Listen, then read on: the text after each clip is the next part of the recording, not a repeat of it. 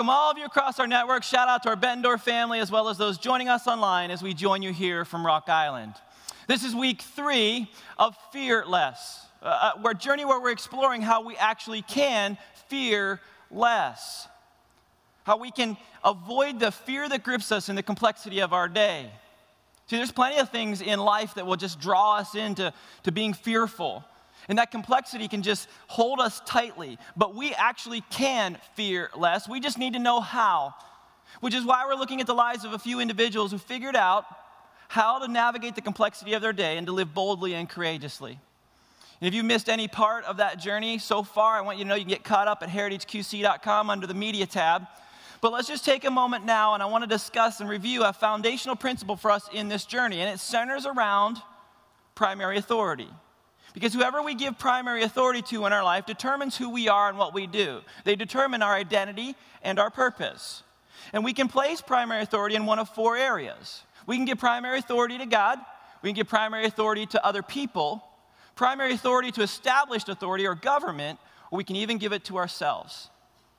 Whoever we give primary authority to determines who we are and what we do. Now, God wants to have primary authority in our life. He created us, He's given us life. He has a purpose and a plan for us. He wants to have primary authority so he can define who we are and what we do. And then when we give him primary authority, it positions us to submit to him. This is the way it should be. Because he also then gives us the ability to interact with others where we consider others better than ourselves and to be able to relate to established authority in government. This is how it should be. But every time we move primary authority, we mess with our identity and our purpose. It gets confusing. But we all have a default we can all default to different expressions of where we place that primary authority. And for some of us, we place primary authority with others and we live as a people pleaser. For some of us, we place primary authority with government because we're putting our hope in government and we have this comfort in rules. But most often, the default that most of us have is to place primary authority with ourselves.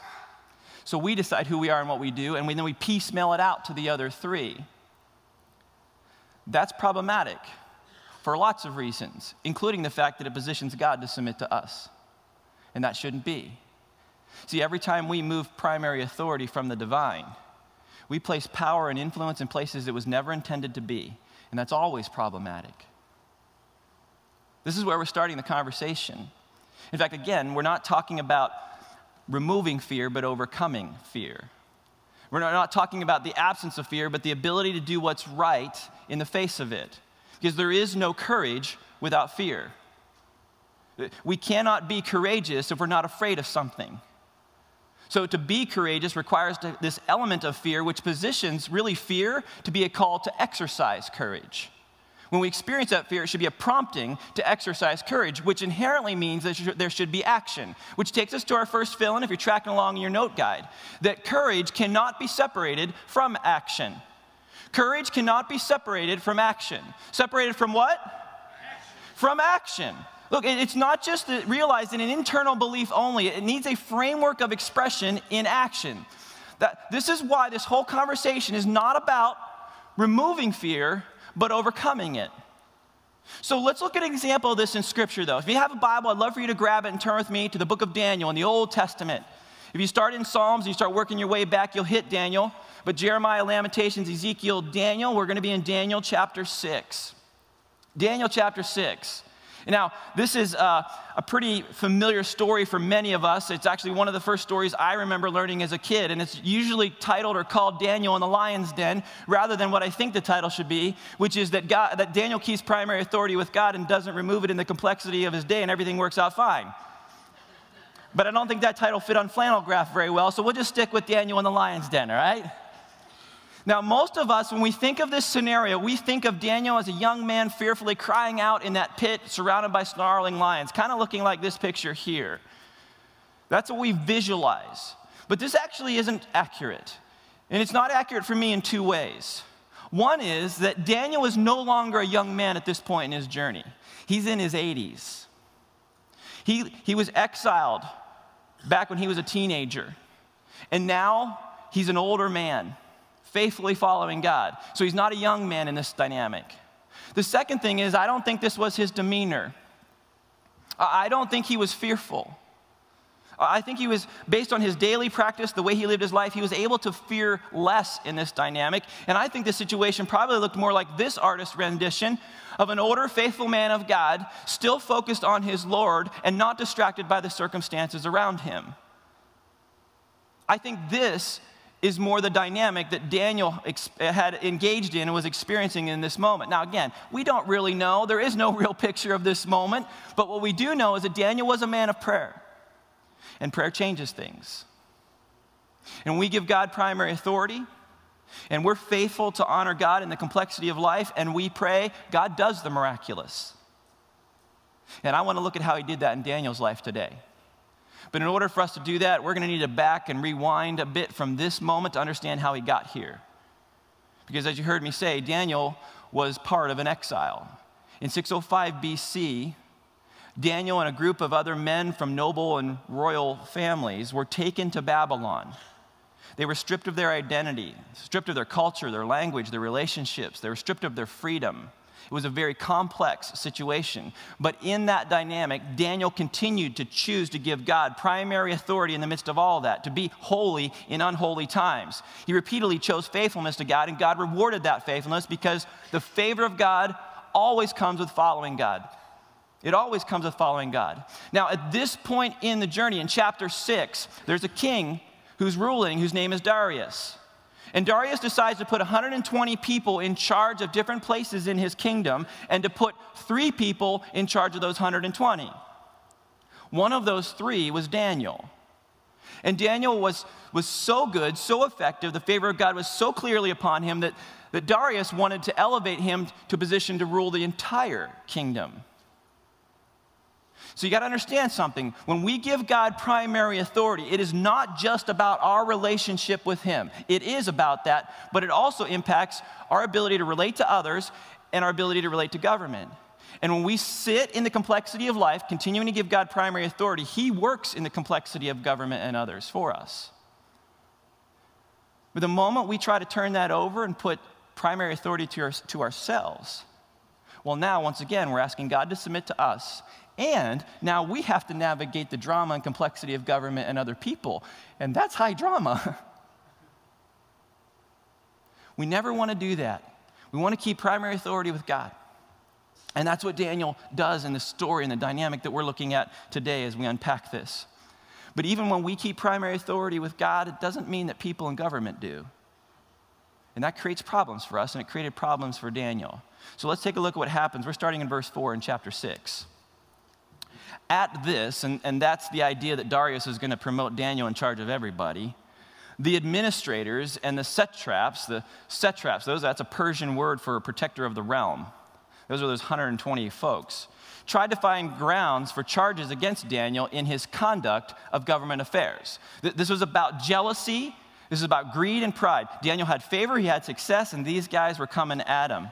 But they were unable to do so. They could find no corruption in him because he was trustworthy and neither corrupt nor negligent.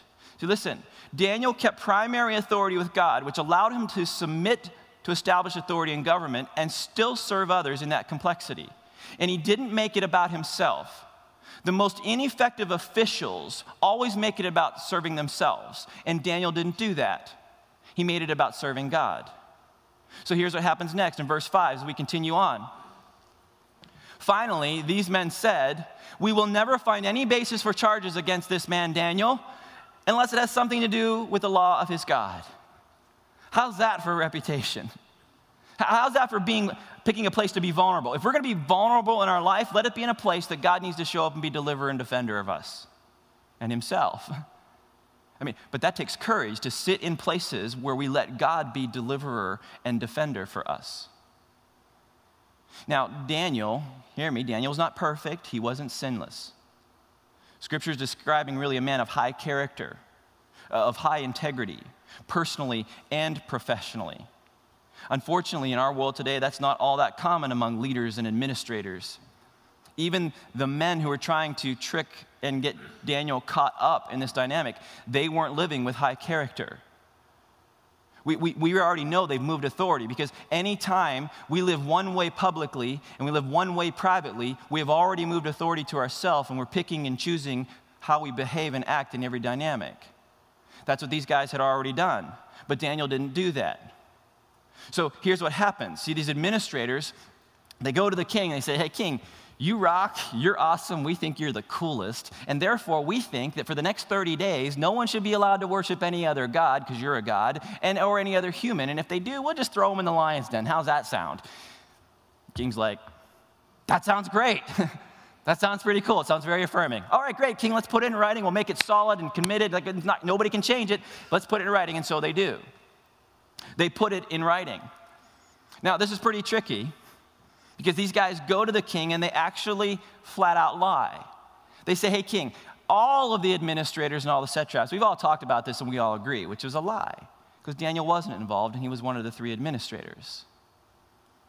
But then they play off the king's pride and his desire for a unified kingdom. And what they do is they actually position him to think that they're giving him primary authority and that they're submitting to him and that no other God can be worshiped. And everybody agrees, including Daniel, because he's the individual in our story.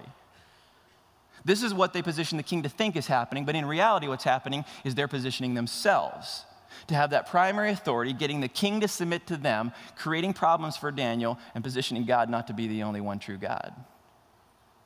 Do you see this? Now, we all know that anytime somebody else makes a decision that tries to shift primary authority in our life, it causes problems for us. When the government does it, when our boss does it at work, when school place school does it, when, when even when our family does it, it creates problems in our world. But if you're still tracking in your note guide, that takes us to the next fill in that divine purpose trumps daily problems. Divine purpose trumps daily problems. And if you're out there thinking or drifting, thinking this is a political endorsement, it is not. I'm not talking about a presidential candidate. Come on, people, focus back with me. I'm talking about how God's divine purpose beats and overrides and trumps all of our daily problems. How God, what God wants to happen can actually be overcome the things that get in the way. How what God wants to do in and through us is more significant and important than the problems that we face in life. Divine purpose trumps daily problems. All we need to do in that dynamic is keep primary authority with God and not move it. And that's what Daniel did. Let's take a look, moving on in this dynamic to verse 10. Now, when Daniel learned that the decree had been published, he went home to his upstairs room where the windows opened toward Jerusalem, and there he complied with the edict. No. No, he didn't. He kept primary authority with God. And so, three times a day, he got down on his knees and prayed, giving thanks to God, just as he had done before. Look, Daniel did not allow the edict to move primary authority. No directive can move primary authority. Only we can move primary authority by our own choices. We got to keep primary authority where it belongs. Look, Daniel, he, he, didn't, he didn't move it. He, he took a posture of dependence on God where he risked beyond recovery. He risked in, in, in disregarding this and keeping primary authority with God. He knew that death was the punishment. He risked in a place that he couldn't fix the problem, but he didn't risk beyond God's covering. He risked beyond recovery, but not God's cover. That's a very good place to be. In that space, God shows up. See, Daniel didn't let the decree change his action one way or the other. It doesn't seem like he prayed any more. He certainly didn't pray any less. He simply continued his posture of faithful submission to God.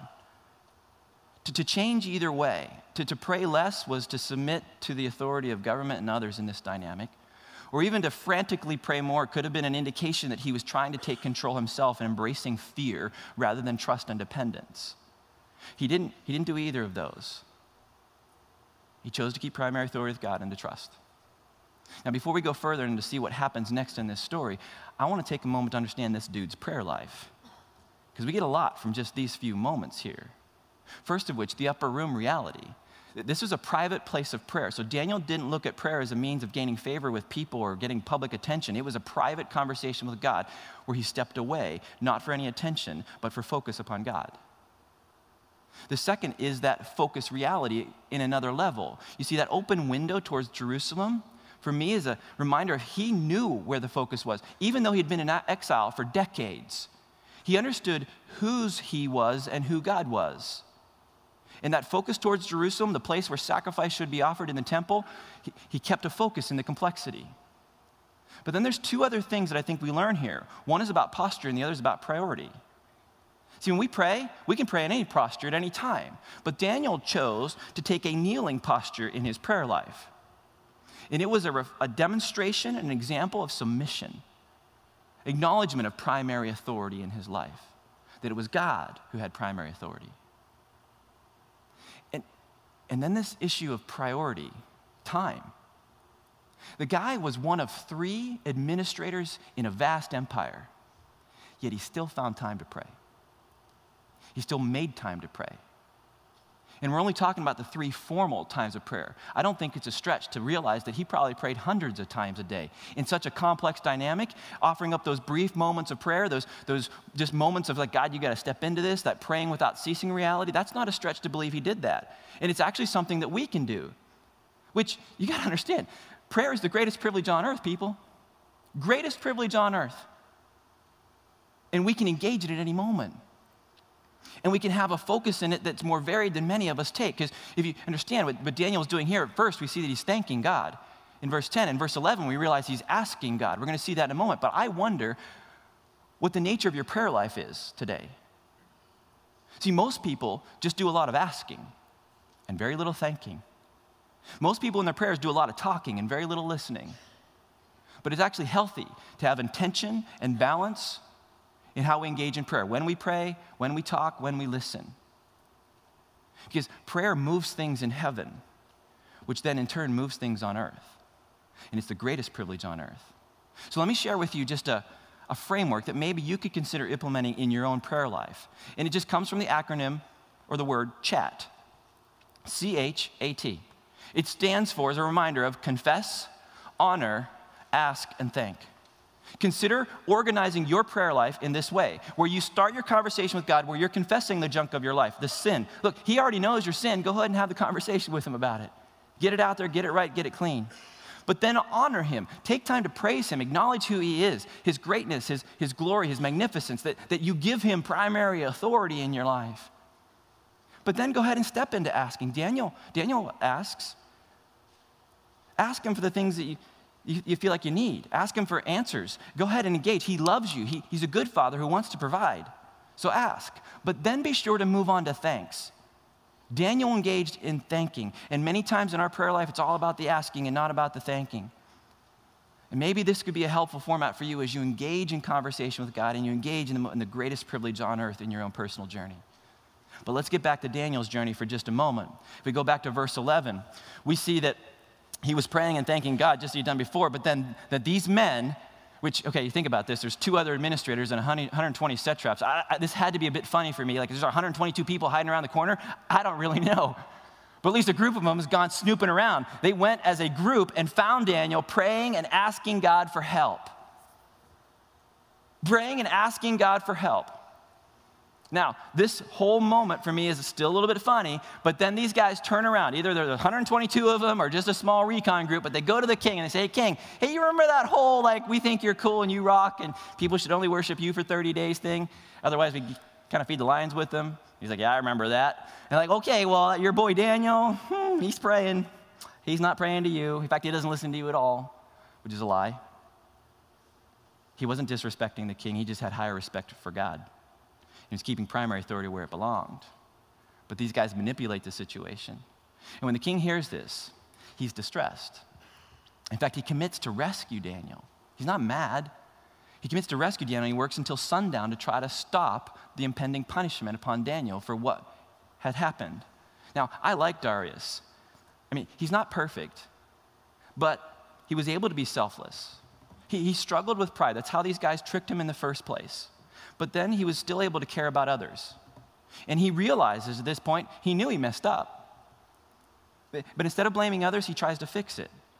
He, he knew he was responsible. And he worked as long as he could because the custom of the day was that an execution was to be carried out on the evening of the day that the accusation was founded. So he had till sundown. And he couldn't successfully get Daniel out of it. It was, it was a watertight scheme. And it was a complex scenario, difficult scenario.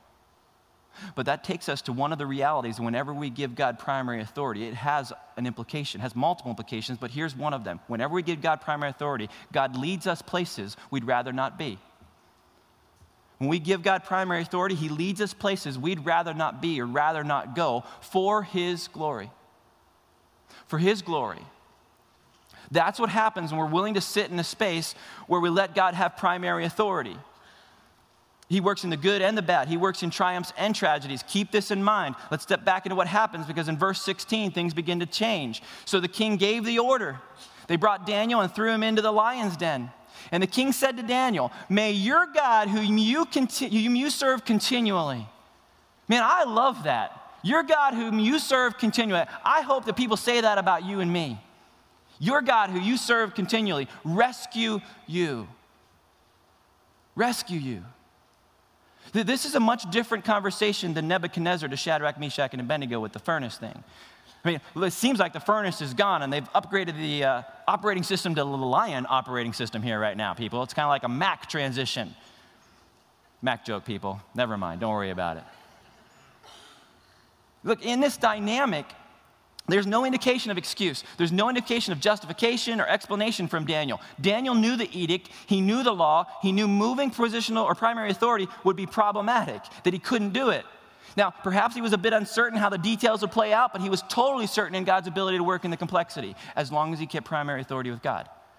He knew he couldn't move primary authority. See, we limit God's ability to work in our complexity every time we move primary authority. That's why we have to keep it there with him. So here's what happens a stone's rolled in front of the, the opening. The king seals it with his ring so nobody messes with Daniel inside, even his enemies. And then the king goes back and he has a sleepless night. He's distraught. He, he, he doesn't eat, He's, he doesn't want to be entertained. He has a rough night. He cannot sleep. Because Daniel, in one day, in one moment, went from the palace to the prison. Because God leads us places we don't want to be for His glory. And people can accuse us with agenda, and that can have repercussions. But God still works in that complexity. He works in triumphs and tragedies. And I'm actually convinced that Daniel had a better night than Darius. I really do. When we give God primary authority, it creates the space for us to be able to do that kind of thing. When we give God primary authority, we can leave circumstances in His hand and stand keeping our gaze fixed on Him, not worried about what's happening behind us in our circumstances. And we trust Him to work in the good and the bad. I think Darius thought that night would really never end. I think he thought the night would never end. But Daniel must have had an awesome, epic night. He was hanging with lions and an angel. epic moment. But I guarantee he prayed. And not because he was in distress, because that was his established habit. That's, that's how he continued to establish primary authority with God. He, he wasn't just praying in this crisis like many of us do when we get into a bad situation. Then we start to fire off prayers. No, he had, this, he had a habit of prayer that was well established in his daily life, and that established primary authority in his daily life. And that's really important because what we do habitually will define what we do circumstantially. And habitual faithfulness leads to supernatural deliverance when we're habitually faithful to God, it leads to his supernatural deliverance and invention, intervention. Because we got to understand that the presence of God precipitates the power of God. You're still tracking in your note guide, that the, the presence of God precipitates the power of God. It precedes the power of God, His presence. We need to experience the presence of God before we can experience the power of God. And when we risk for Him, our security is not that we have Him, but that He has us. And if we want to know the power of God, we must first know God and how to get alone with Him. We have to pray. The presence of God precipitates the power of God. And however God wants to orchestrate your circumstances in life, your duty is to pray. We can handle lots of things in our own strength. Humans are quite extraordinary, but the greater challenge is to live faithfully 24 hours a day, seven days a week. As Oswald Chambers once wrote, though, it is inbred in us that we have to do exceptional things for God. But we do not. We have to be exceptional in the ordinary things, to be holy in mean streets among mean people, and this is not learned in five minutes. This is the challenge for those who keep primary authority with God to be faithful in the ordinary, consistent among mean people and mean streets. If we're going to experience the power of God, we first have to know Him. We must know His presence. And our daily practices define His presence, and that determines the access to His power. Because the presence of God precipitates or precedes the power of God. And what protected Daniel was not his practice but God's presence. It was the presence of God, not the practices of Daniel, that spared Daniel. We need to experience the presence of God before we can experience the power of God. And Daniel was ready. Check out what happens in verse 19 and on. At the first light of dawn, the king got up and hurried to the lion's den. When he came near the den, he called to Daniel in an anguished voice Daniel, servant of the living God, has your God, whom you serve continually, been able to rescue you from the lions? Now, I love his confident but conflicted question. you see that? He's like, Has your God done that? But I don't know if he has. What's the deal in this? But here's what happens next Daniel answered, May the king live forever. The dude's not focused on himself even now. May the king live forever. He's still submitting to established authority while keeping primary authority with God. May the king live forever. My, my God sent his angel, and he shut the mouths of lions, and they have not hurt me because I was found innocent in his sight, God's sight first, primary authority of God, nor because I was in his sight, nor have I ever done any wrong before you, your majesty, submitting to established authority while keeping primary authority with God. Do you see this, people?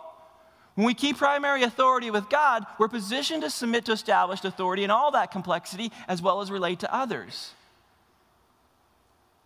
Here's what goes on the very next part. The king was overjoyed and gave orders to lift Daniel out of the den. And when Daniel was lifted from the den, no wound was found on him because he had trusted in his God. He had kept primary authority with his God. He didn't move authority in the dynamic and complexity.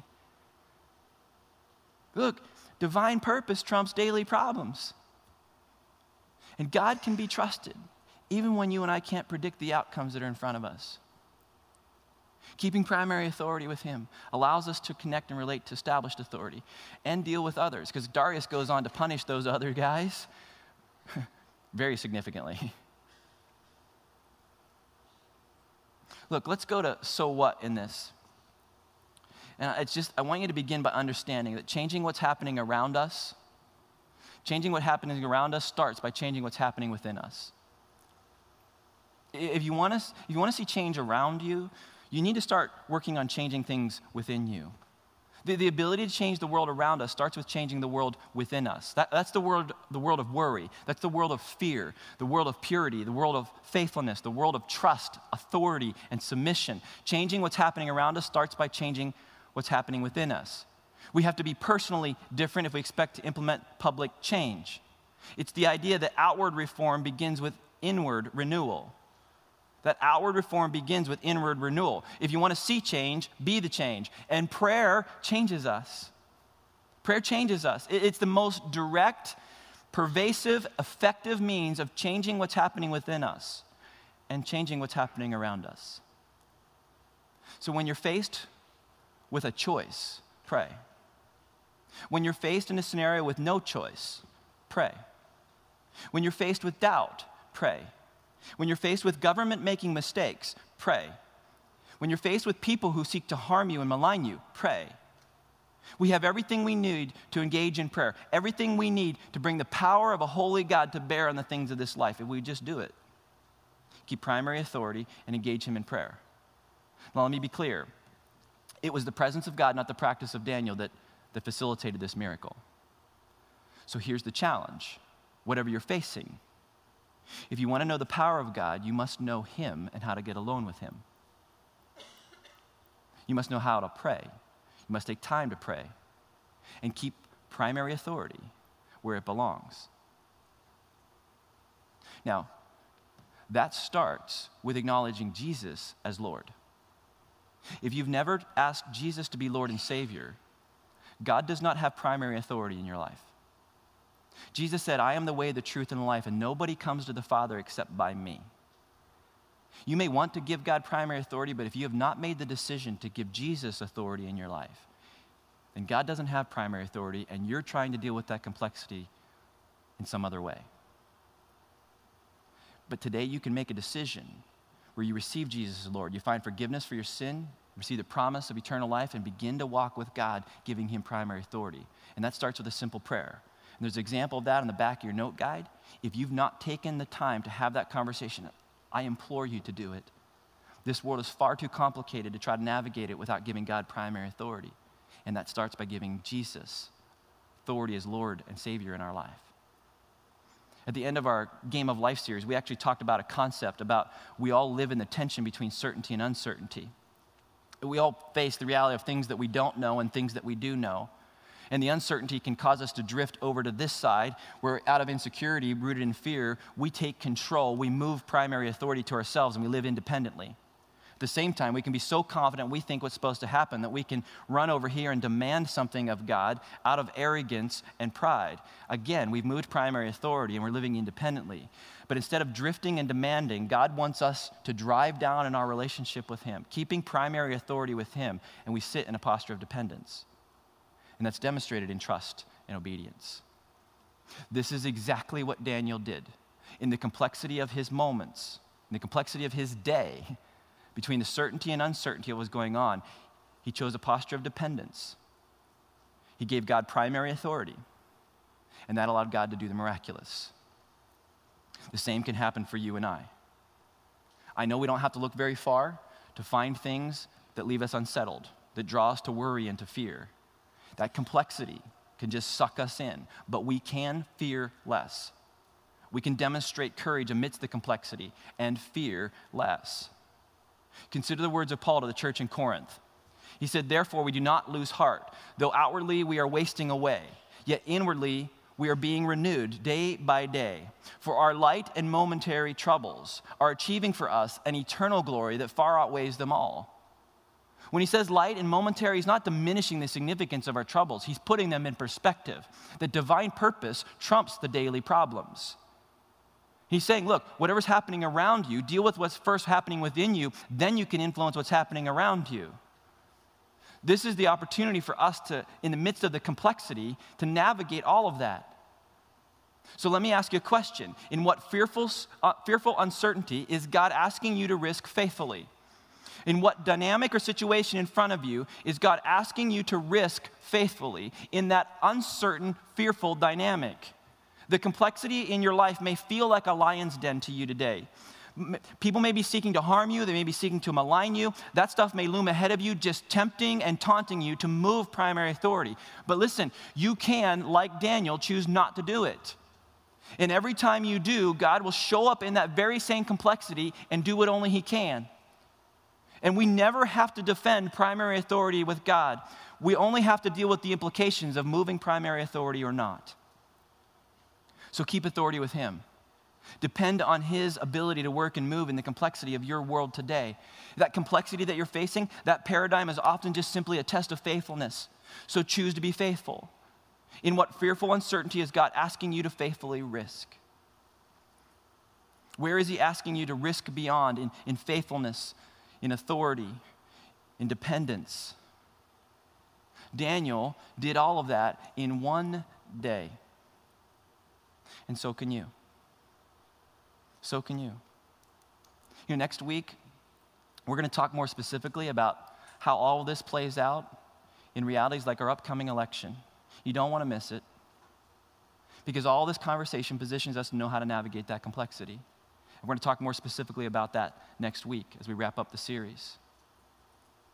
But I want you to understand something that it gets easier every time we choose to keep primary authority with God it gets easier to do it the next time. But there is always a next opportunity to keep that primary authority with Him. So, in that dynamic, choose courageous action. You can't separate courage from action. It's not just a belief inside, it requires an action. Whatever is going on around you, don't let that define and shape what's happening what's with going on within you.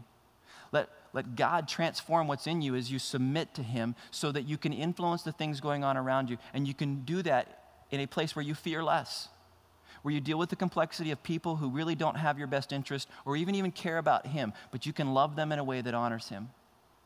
Or you deal with the complexity of a government, a government who doesn't always choose God honoring things. You can still submit to that authority to a point because remember, the line between compliance and defiance is faithfulness to him, not the issue. It's faithfulness to him that defines our compliance and our defiance. And Daniel reached a point of that in his own journey. And he chose to keep primary authority with God, and God began to work out the rest of that dynamic as he kept a posture of submission and dependence. And he will do the same thing for you and I every time we choose faithfulness. Every time. So fear less. Would you pray with me? Heavenly Father, I, I thank you that in the midst of a complex world and dynamic, that you are able and that you are greater. I, I, thank you that you call us into relationship through your son Jesus, and that allows us to give you primary authority where we are positioned to, to submit to established authority and, and to relate to others. Because that is very complex, Father. But help us to do that in a way where we act boldly and courageously.